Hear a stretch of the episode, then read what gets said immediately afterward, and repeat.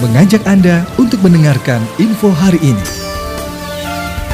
TPPKK Desa Sindang Mulia perkenalkan kerajinan tangan bernilai ekonomi, Cibarusah, tim penggerak PKK Desa Sindang Mulia Kecamatan Cibarusah, memperkenalkan hasil kerajinan tangan, handicraft, berupa tas yang terbuat dari bahan dasar tali kur, Kepala Desa Sindang Mulia, Selpia Indriani mengatakan, Dirinya selaku kepala desa mendukung penuh pengembangan potensi kadernya melalui hasil kerajinan tangan yang dilakukan oleh TPPKK Desa Sindang Mulia, ya ini merupakan bagian dari program PKK itu sendiri yakni, meningkatkan keterampilan kecakapan hidup, life skill, sehingga mampu berusaha secara bersama atau mandiri untuk memperkuat kehidupan diri dan keluarganya, ucap Selpia, Senin, tanggal 4 April tahun 2022, Selpia menjelaskan bahwa, hasil kerajinan tangan dari TPPKK Desa Sindang Mulia tersebut merupakan buah dari jerih payah kadernya mengikuti sejumlah pelatihan,